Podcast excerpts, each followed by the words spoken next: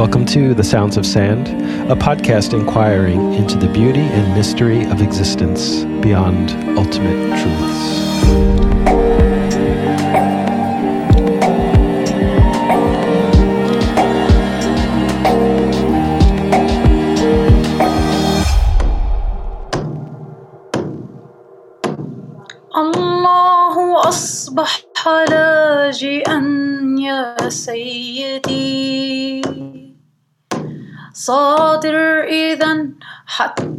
بساط المسجد.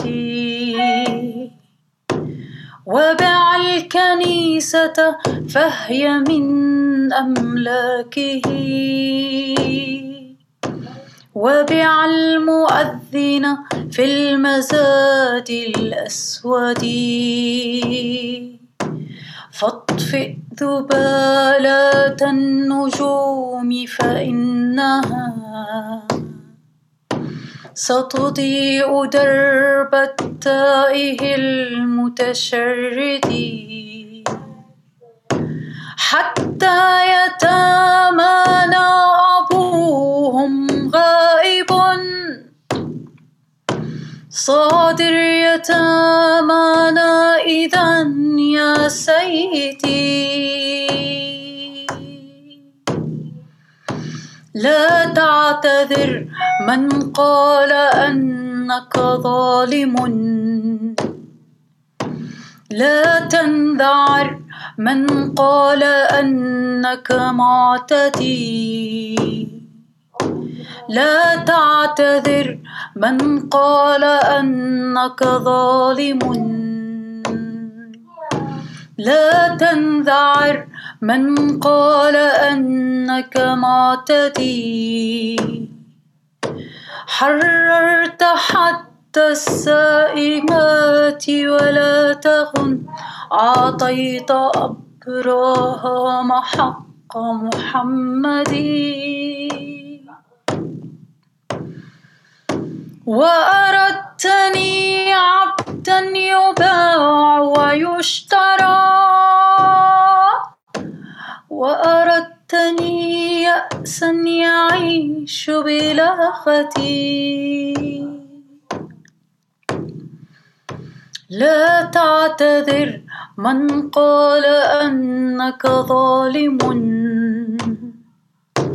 لا تنذعر من قال أنك معتدي. حررت حتى السائمات غداة أن أعطيت أبراهام حق محمد أنت الرضي قتل الربيع فبيدري غضب يهز وثورة لن تخمتي أنت الذي دخلت يداك حدائقي وهذا التنوم خذ بها المغرم وبدأت تعبدهم ونعبدهم وهم مستعبد. يأتي على مستعبدي. الله أصبح لاجئا يا سيدي الله أصبح لاجئا يا سيدي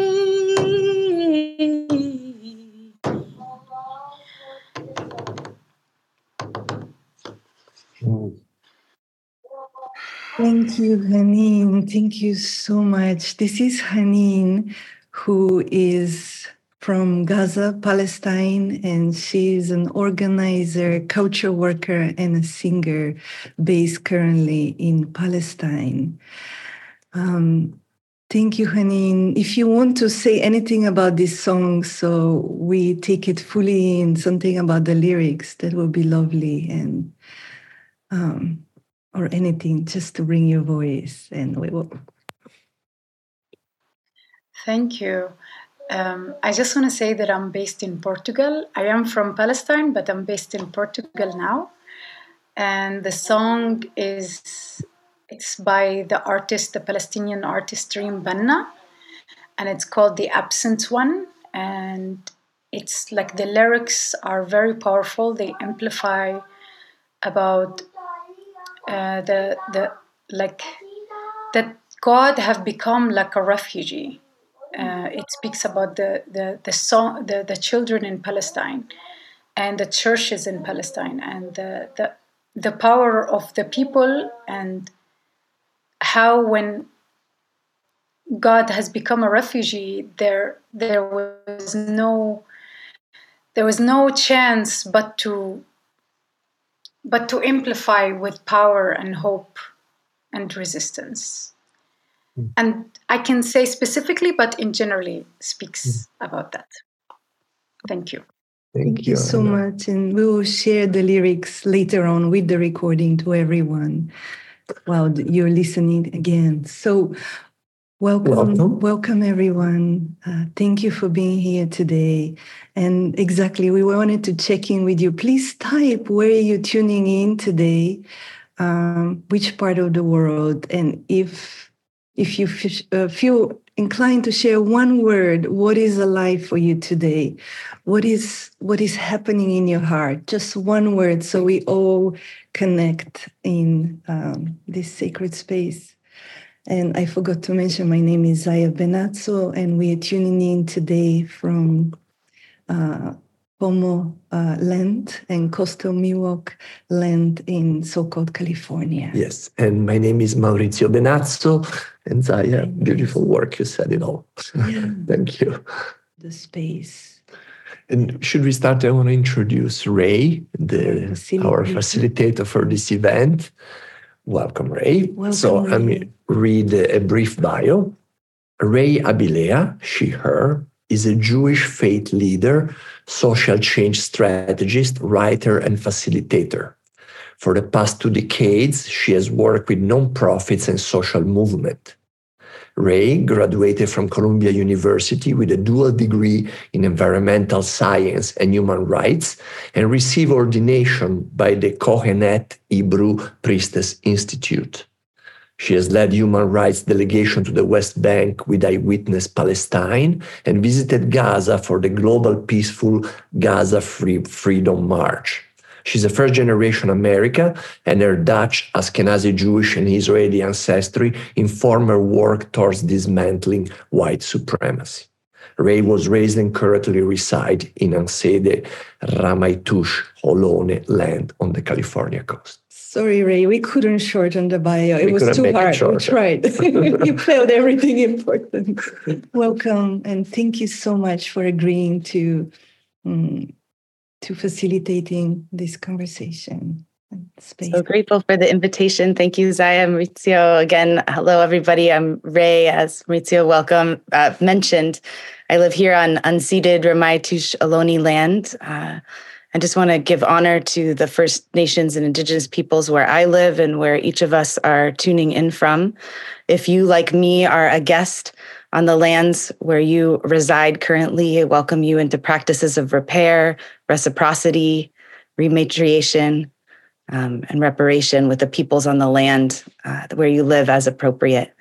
Um, I'm grateful to be here. And I'm grateful to you both, Zaya and Maurizio, for continuing to literally invite us into your living room. Here we are in your home with you. And, um, you know, we I, we gather and we imagine that we're in one shared living room, and we have the magic of technology to make us feel that way. But I want to really bring us into our hearts in that way, and that that's really the intention of what we're here to do is to uh, literally create more space, more room, more connection, so we can have more living room, more breathing room, right? For freedom for all people. Um, and I want to presence all these different emotions people are coming in with. And our great poet Rumi reminds us that being human is a guest house. So we welcome all those emotions and we know they're, they're guests passing through, right? And I want to just um, put out a reminder. All of us need it. I need it often myself for self care, for being exquisitely kind to ourselves and to each other in this space. You each have your own tools. And I know those in the SAND network are often therapists and teachers of these tools, right? But we it doesn't hurt to have a reminder to use the tools that work best for you if you become triggered or frustrated, challenged, that we can come back to the breath we can come back to our bodies. I see Zaya there with a glass of water, right? You remember this wisdom that when we drink water, we tell our animal bodies that we're safe, that we're not being hunted or chased or in danger, right? So you take a glass of water, you take a sip, right? That water that cools fire. So we welcome being uncomfortable together in this conversation. Um, and we welcome vulnerability and heart and uh, we also know that while we meet on Zoom and have this conversation in this comfort and safety, that there are bombs continuing to drop on our beloved kin, that people are starving and disease is spreading right now in Gaza, and that there are still Israeli hostages being held and thousands of Palestinian prisoners being held. And that also that many of us are, have not had the time to mourn our beloved dead since October 7th and ongoing. And so we want to just take a moment of silence in remembering the beloved dead, some whose names we might know and many whose names we do not. And we just take a moment to presence them. And coming back to presence together, welcoming the wise, well ancestors, the peacemakers, those who have come before us who have made the way for conversations like this to happen. Today's about listening to journeys of transformation, about change. You know, we, some of us are out there in the, in the streets calling for change about many different social issues of our time. But what does it mean when we have a change inside of ourselves? And the courage and audacity it takes to share that in this time of truth and needing to live out our truths. So, I want to welcome one of our, our first person to share here, dear friend Sulaiman Khatib. And Sulaiman, you didn't just wake up one day and get nominated for a Nobel Peace Prize. Your accolades have been hard achieved amidst a life that has included more time in prison than I can begin to imagine. And I want to, rather than introduce your full bio, we'll get a chance to hear about your books later, but give you an opportunity to share your story um, and share with us about your family, the land you that is home to you for so many generations, and your journey to come to sit and be with us today. Uh, thank you, Rae. Thank you, everyone uh, here uh, that joining, and thanks for the team to put this beautiful uh, event together. Just want to make sure that logistic, do you hear me? Like the sound is good? Yes. I'm trying to come closer to the laptop. Um, yeah, thank you. And really, uh, yeah, it's almost hard for me to share about my personal uh, story while all the, uh, um, yeah, the war going on in Gaza and also just not far from me. I speak from Ramallah now uh, people getting killed. Also in Tul Karim, since uh, a few days, there are in a siege. There are a lot of uh, violence happening right now. Um, still, I feel also very emotional from uh, Haneen when she was singing because I'm Haneen is really good friend to me, and we're in touch. And her family house was uh, demolished yesterday in Gaza. Was yeah. So yeah, trying to stay strong and grounded in this situation. Um, uh, something here, okay. Yeah, um, as I said, I'm speaking to you from Ramallah. I born in Jerusalem, and my family has lived uh, in a town northeast of Jerusalem, like seven minutes from uh, the city center of Jerusalem. Uh, my family actually was uh, um, registered and recorded in the Ottomanic uh, records in the 15th century. So I come from very, um, to say, indigenous family that lived in this land for uh, centuries, and that's the only uh place that we belong to, like my family, my tribe.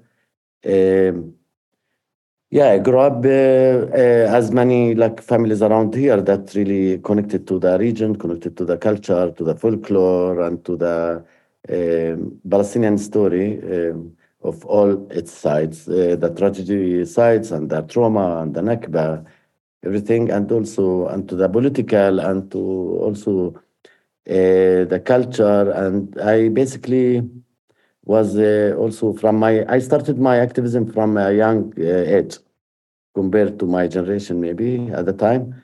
Uh, I'm almost 52, so if people wonder which era we're talking about.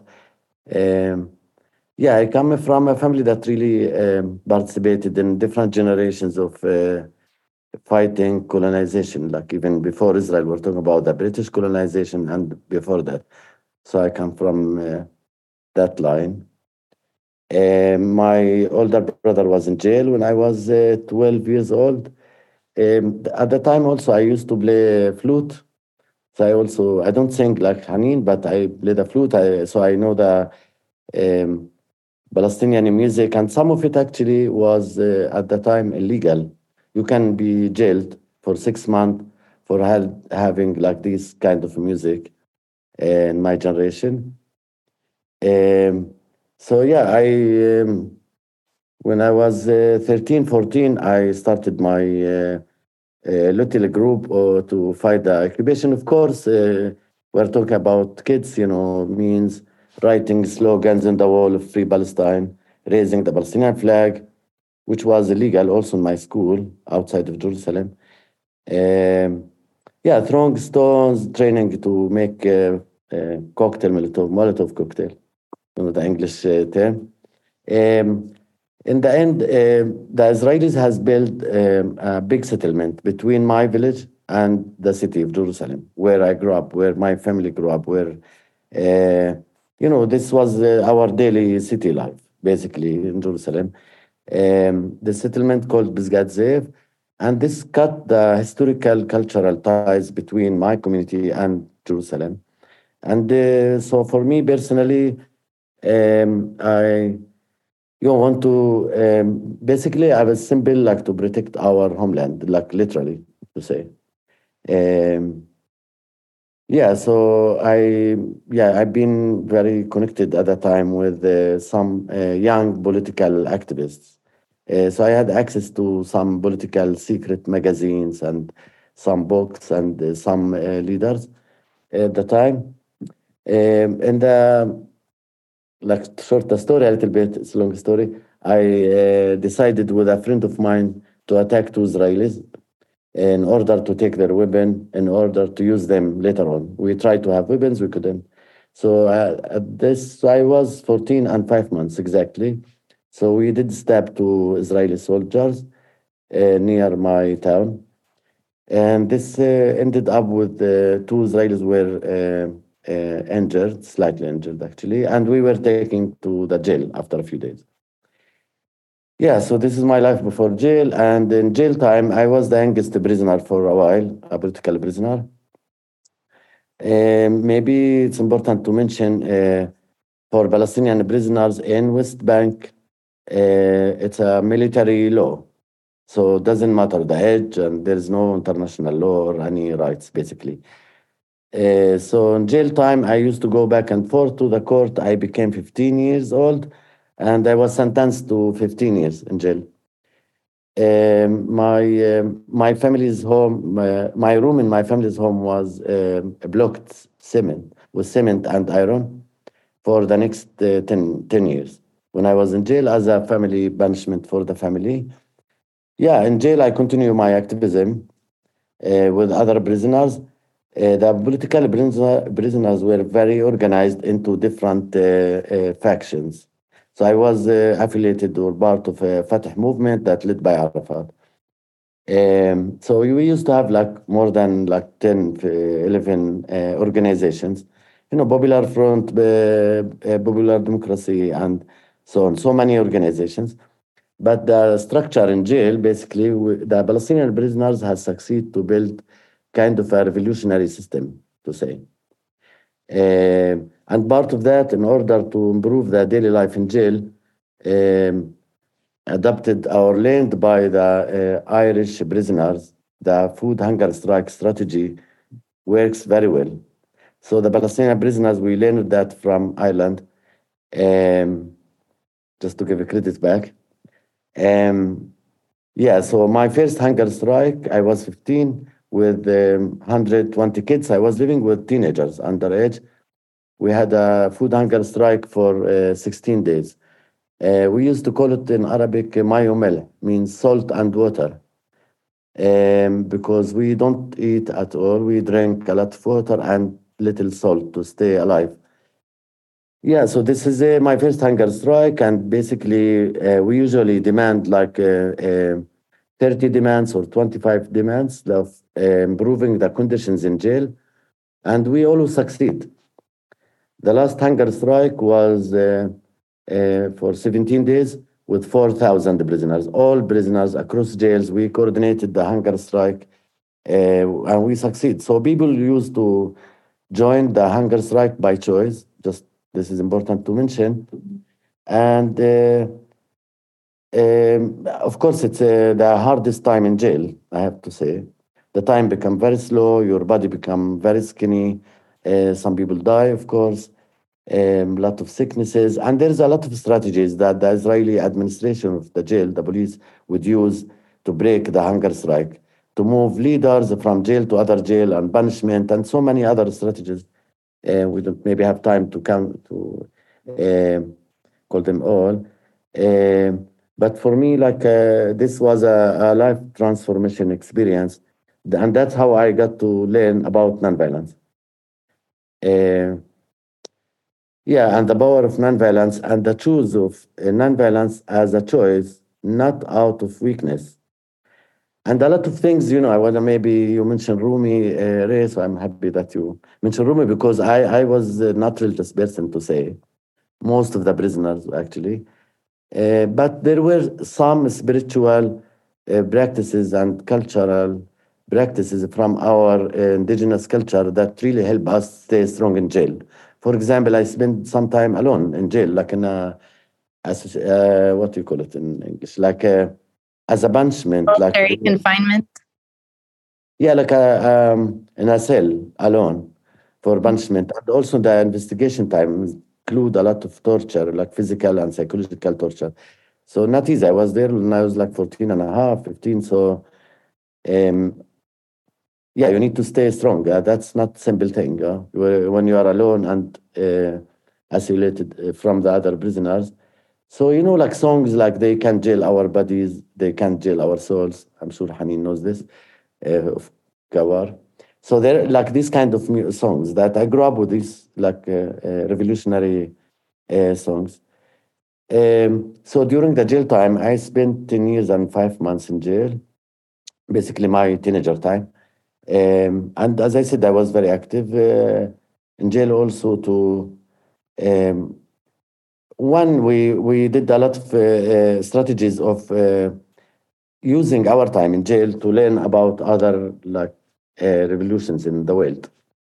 And it's really important for me to mention that jail is not a peace academia, but we do learn about uh, different, you know, I, I know about uh, the Nelson, now we're speaking about South Africa and the court. Just important to mention Nelson Mandela is a very important figure for Palestinian prisoners at the time and still.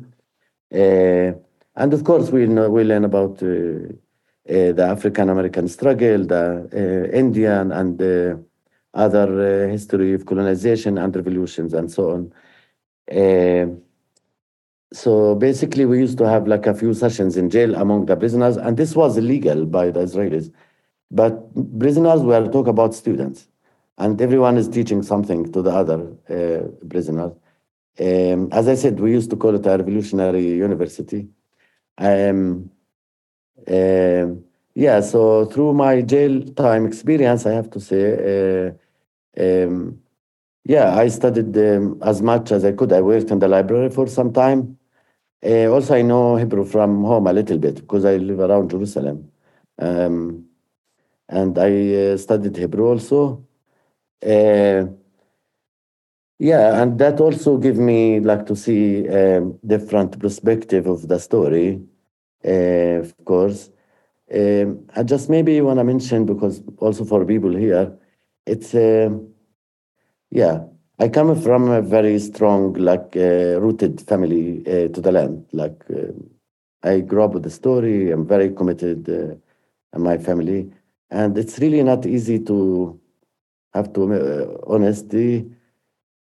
You know, like to still grounded in your own truth, and also open your soul, your heart to to what we call the other side, the enemy. That's the big uh, shit to say. Sorry for my language. And so for me, it was a long, long journey.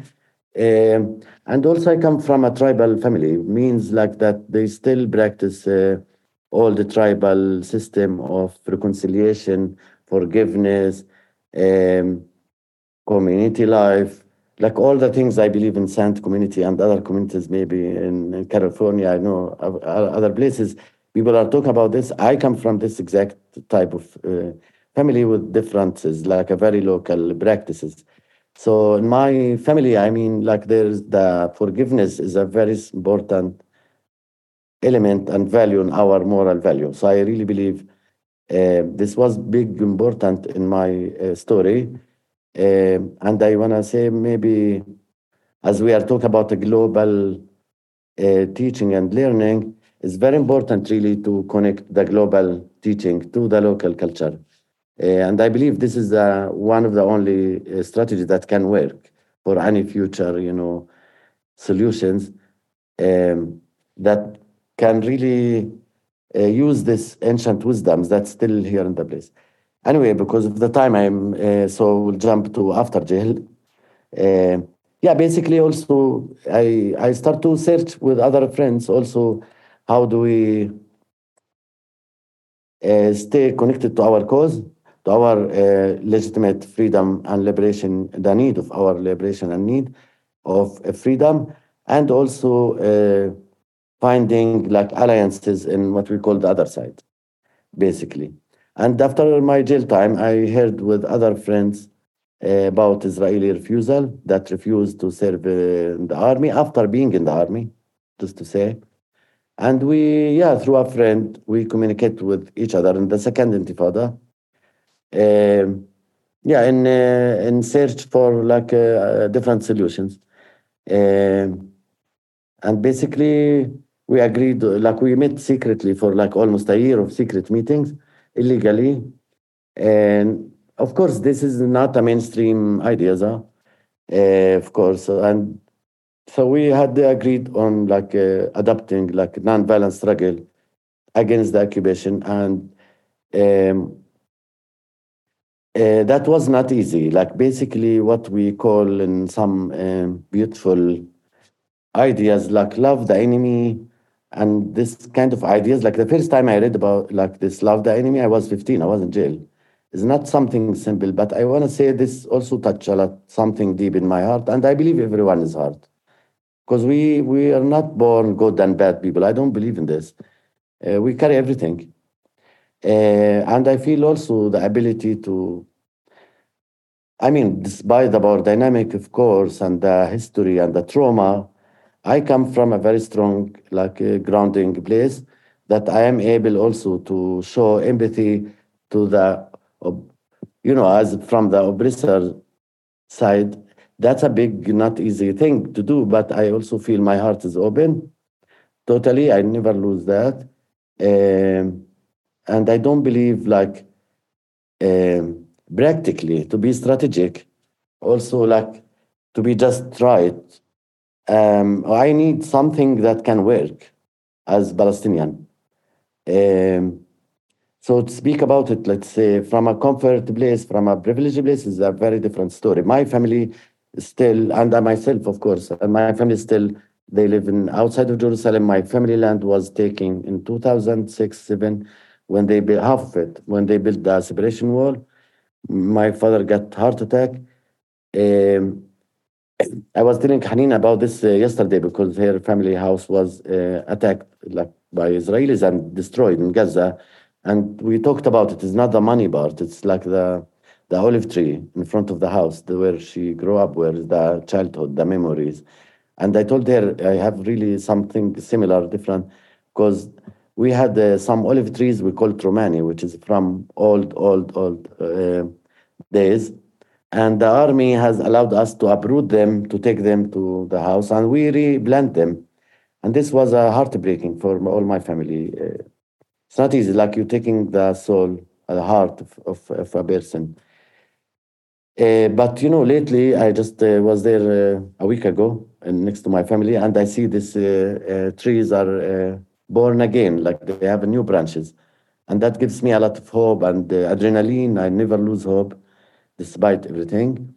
And since, uh, yeah, since uh, my out, since I've been out of jail, the small jail, we are now in a big jail. unfortunately, I'm very active in uh, the struggle like for freedom and for liberation, for justice, and also uh, for healing, and also to humanize everyone. I'm against the system, but I'm against dehumanizing any group of humans.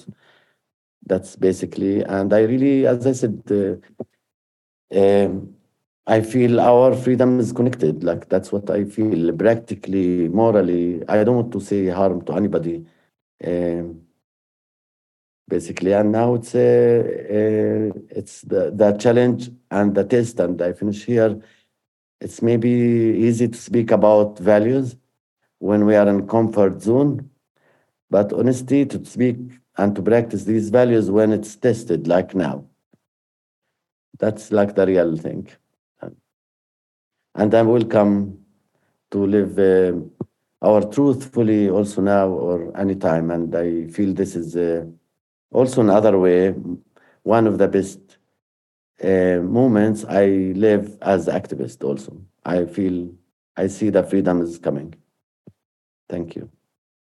Inshallah, may it be so that freedom is coming. Thank you, Suli, for your potent words, for bringing us into your story, to your land with your family, the intimacy of that. And I know it's not nothing to go back in time and to tell the story of being in jail is also to relive it away. And so the the the fortitude it takes to do that, um, and the responsibility that we have listening to your story.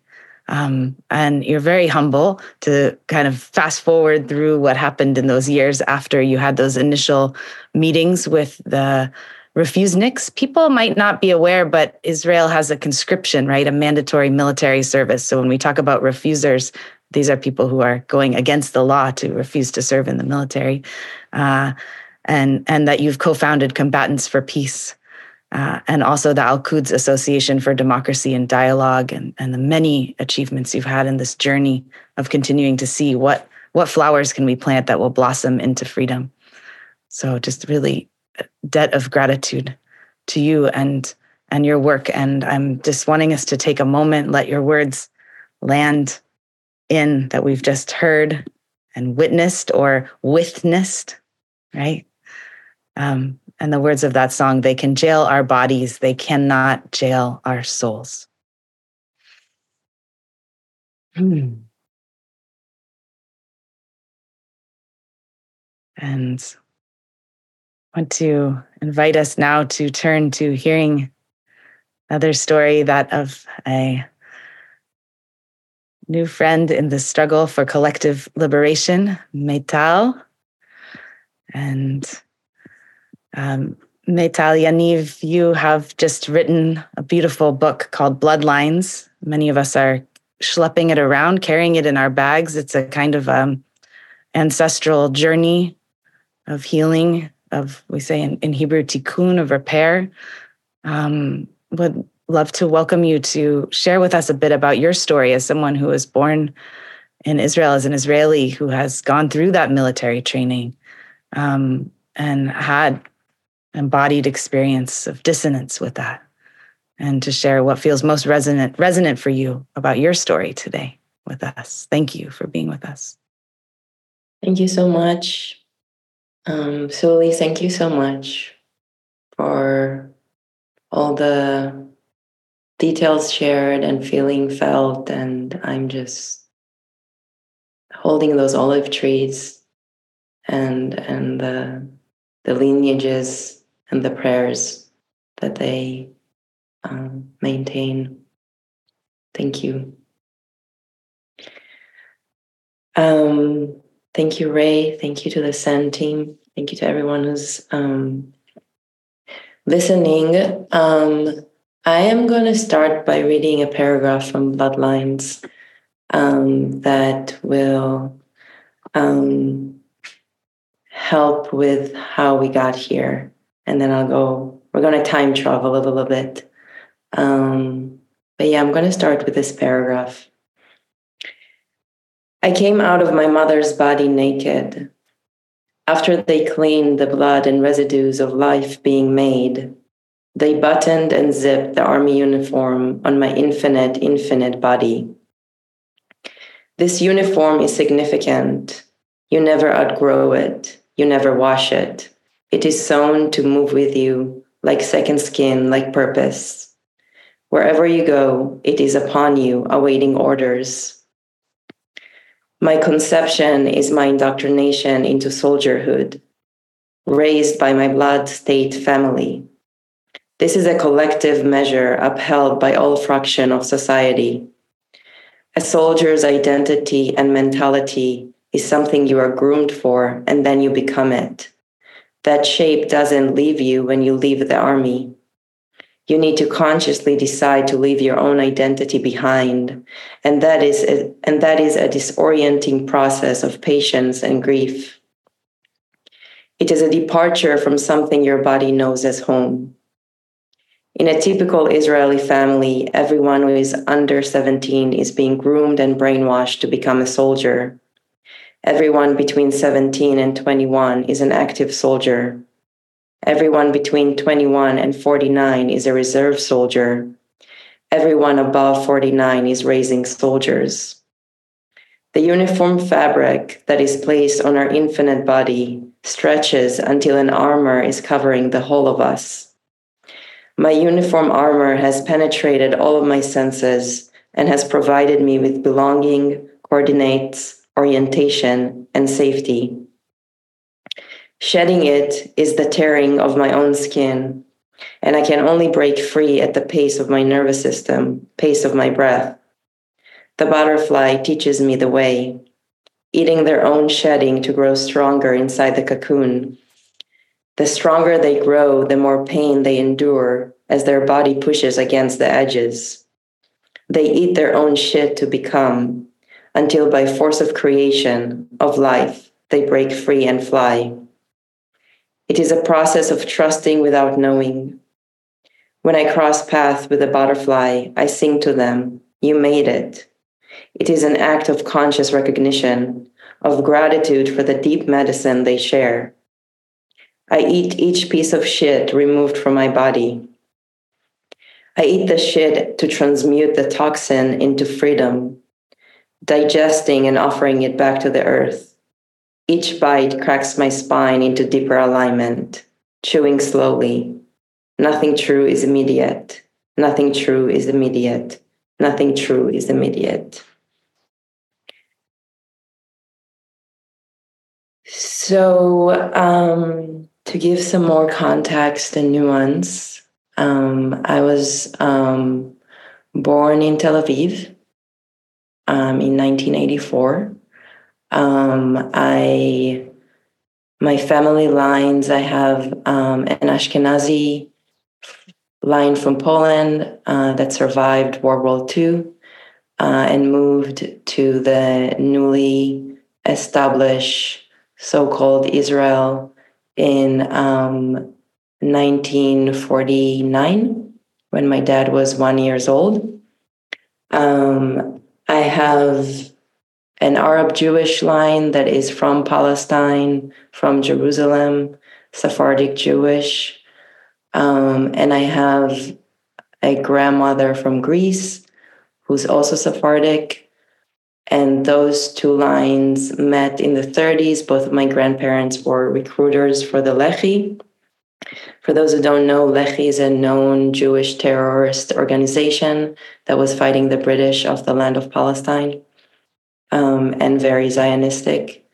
Um, and and in those lines, I have fallen soldiers and famous Mossad agents and um, Air Force commanders and the like. So I was raised in an extremely Zionistic right wing family um, and was bred to continue the line. Um, I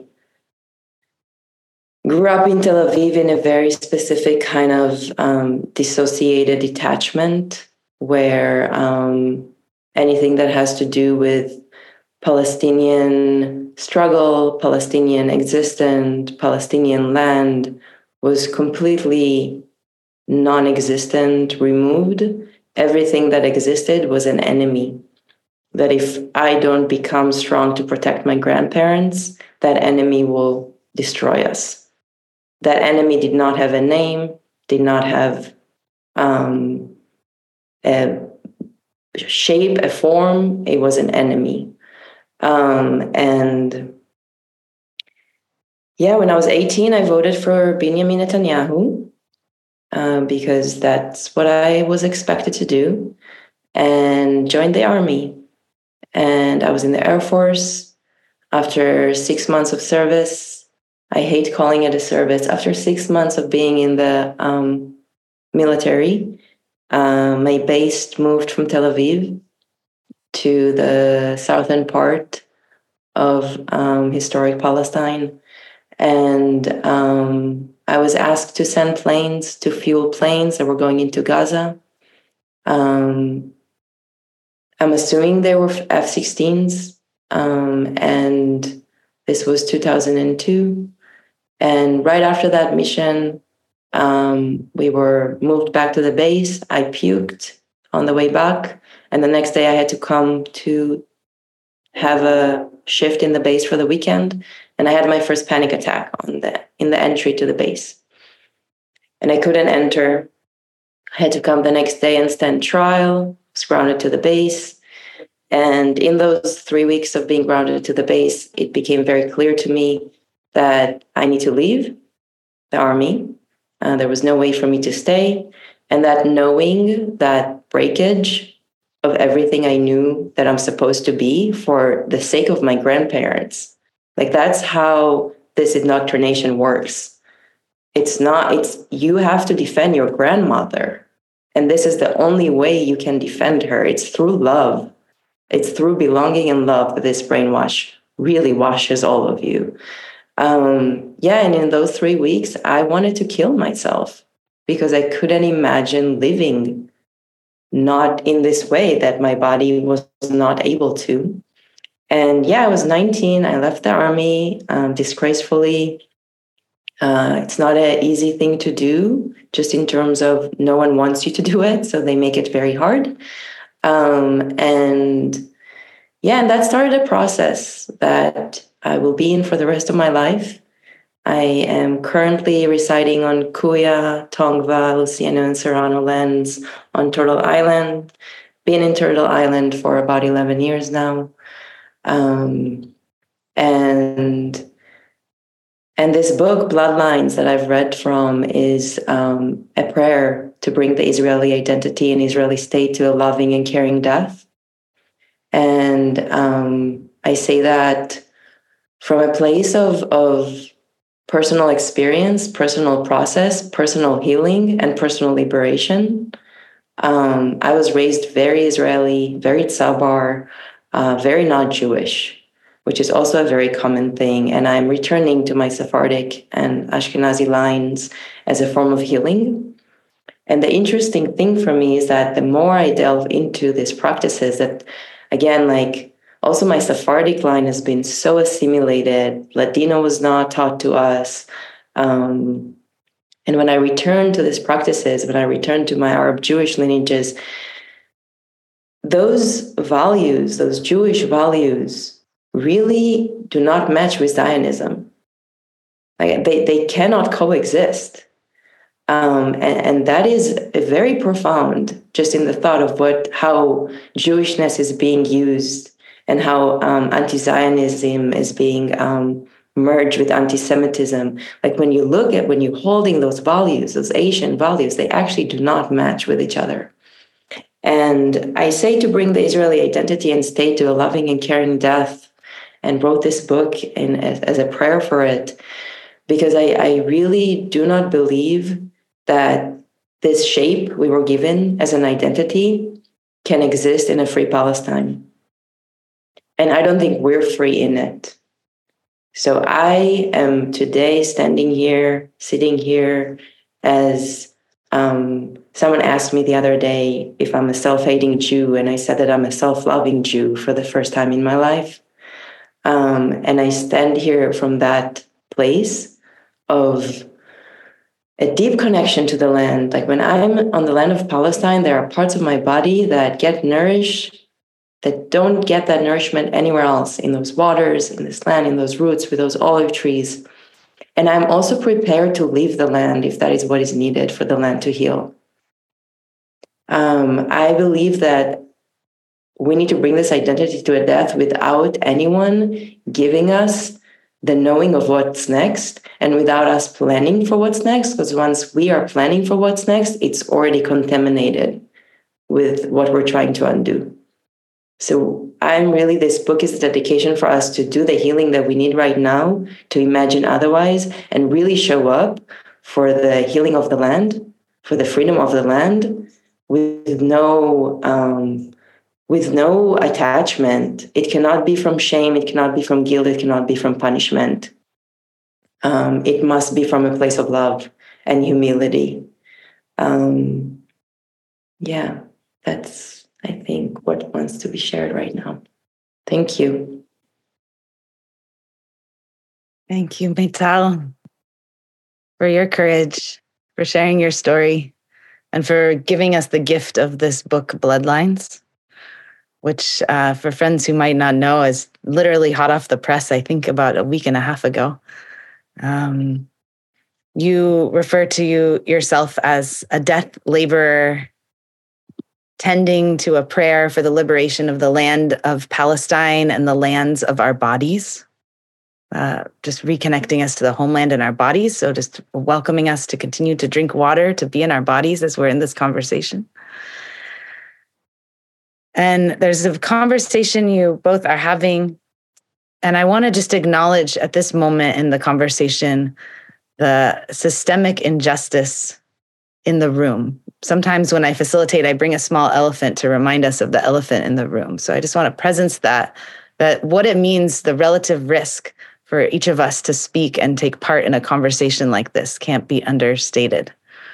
Um, and uh, that that there's that power imbalance, right? And um, how hard then it is uh, you know to undo the learning that says oh we can just coexist it's so easy let's just all love each other rather than understanding the systemic oppression for me that's been such a, a long journey to unpack and, and and i appreciate the ways you're both speaking to that so much i wonder if you might share with us a bit about what it means to heal the land what the land needs to heal as informed by ancestral wisdom.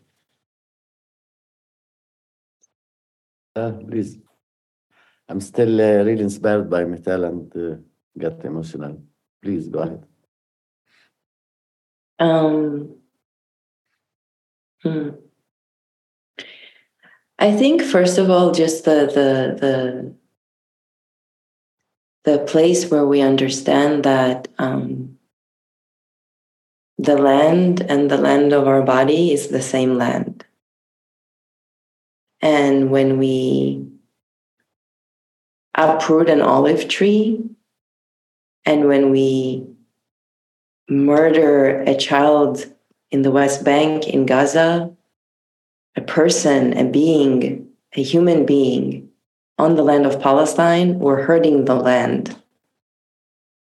And, and the land misses the wisdom of the olive tree and the wisdom of the human being in the same way. And we feel it in the same way. So, just that understanding that we're not separated. Um, from those lands and that our body is actually in constant communication that we choose again i, I was trained to cut that communication off because with that communication i can't not be an idf soldier with that communication on it cannot be um, so i think i really um, in this moment um, want to invite people that share identities with me, Israeli, Jewish, to really find humility and, and say, we don't know what the land needs. We are living in our wildest imagination right now, and it's horrific for the land and everyone that lives there, including ourselves. So we don't know what the land needs, but we are willing to show up to the healing within our body so that we can show up for the healing that will be asked of us on the land. And again, as I said earlier, it cannot be from a place of shame and guilt and punishment. It has to be from true humility of, of, of getting to a place of like, you used to live in this neighborhood I live now. Here's the keys to my home.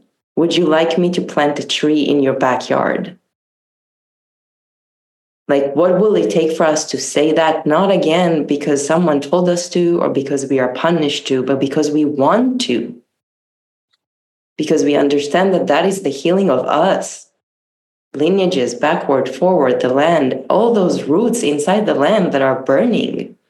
I really, in this book, I invite us constantly to go to the undercurrent, like under the occupation, under Gaza right now, under those waters, there's so many roots there that we are connected to that we are destroying with each bomb that we're dropping. So, so to really understand that that destruction of human life is a destruction of the land and the destruction of the land and the uprooting of trees and the the, the uprooting of entire tribal lineages, what the Bedouin people are going through on the land, like we are destroying ourselves. We're destroying a connection with ourselves. Yeah. Yeah, maybe. Thank you, Meital. Uh, yeah, maybe to add, maybe one thing I learned in my family, um, our like ancestors, not not long time ago, used to say we belong to the land we don't own the land. This is a modern concept of owning land and selling and buying land.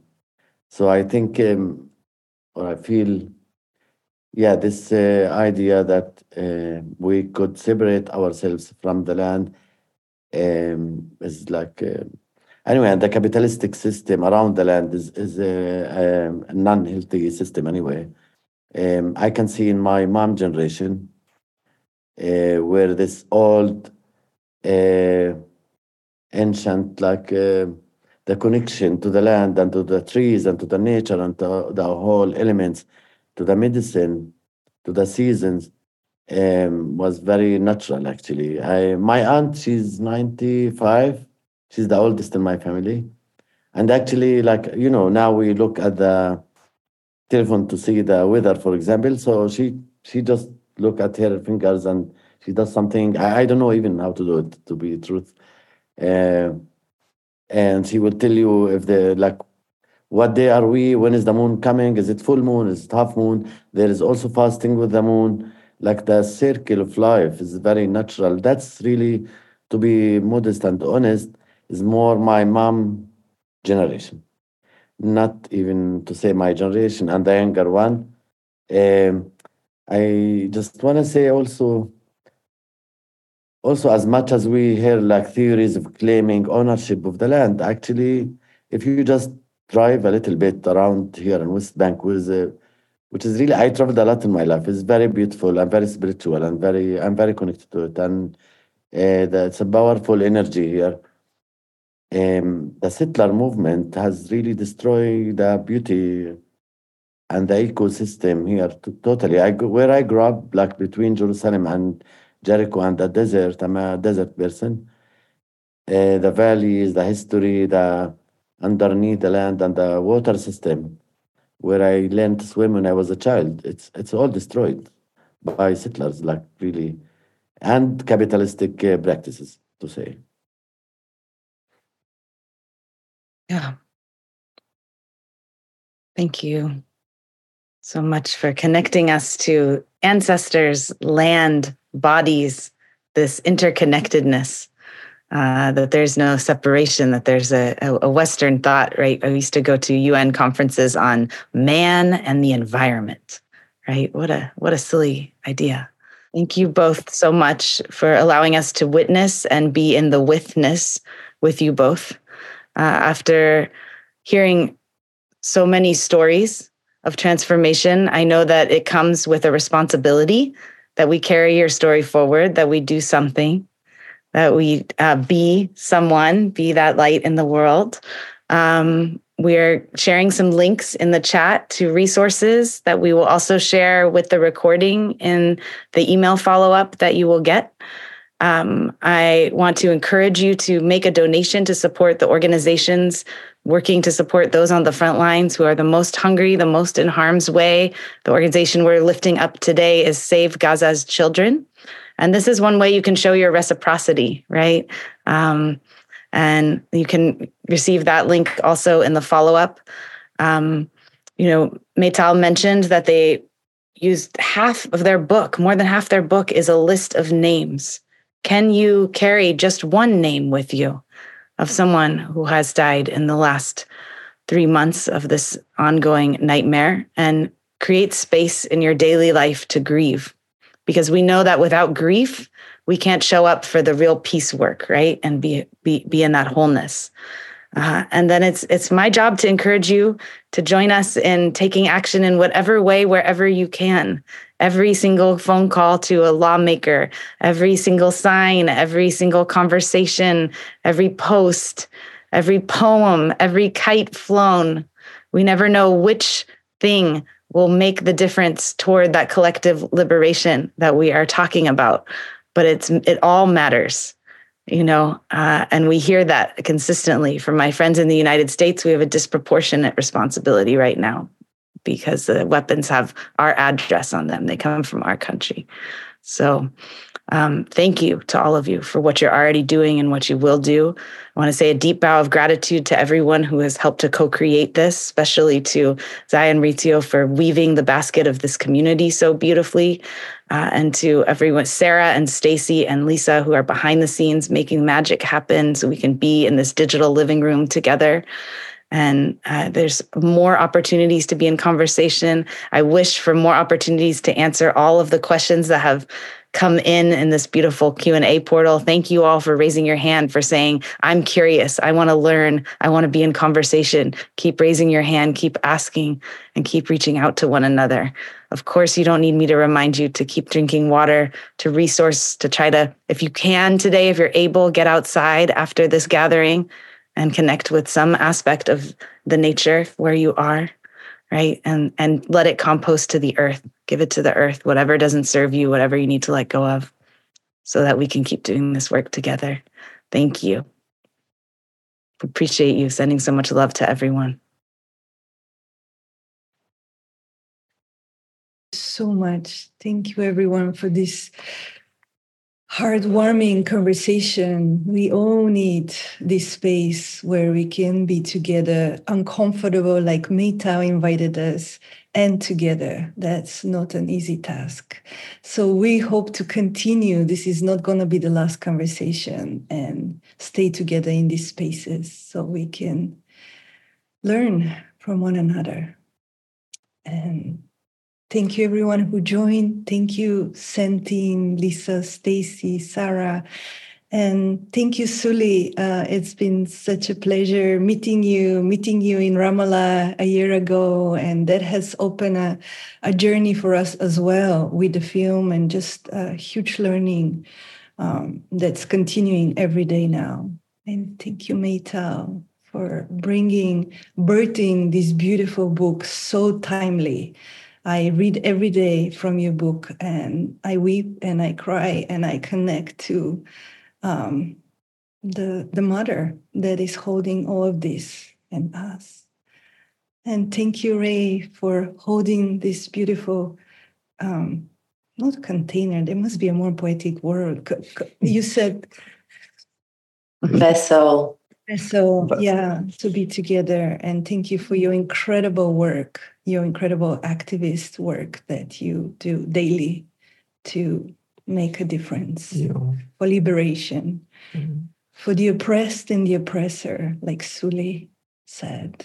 Yeah, and thank you, each and every one of you, because uh, it takes strength and courage to be able to stay here in the discomfort and feeling our grief, feeling our pain, and and so it's an honor to be in circle with all of you. You are all welcome in our living room at any time. Come back.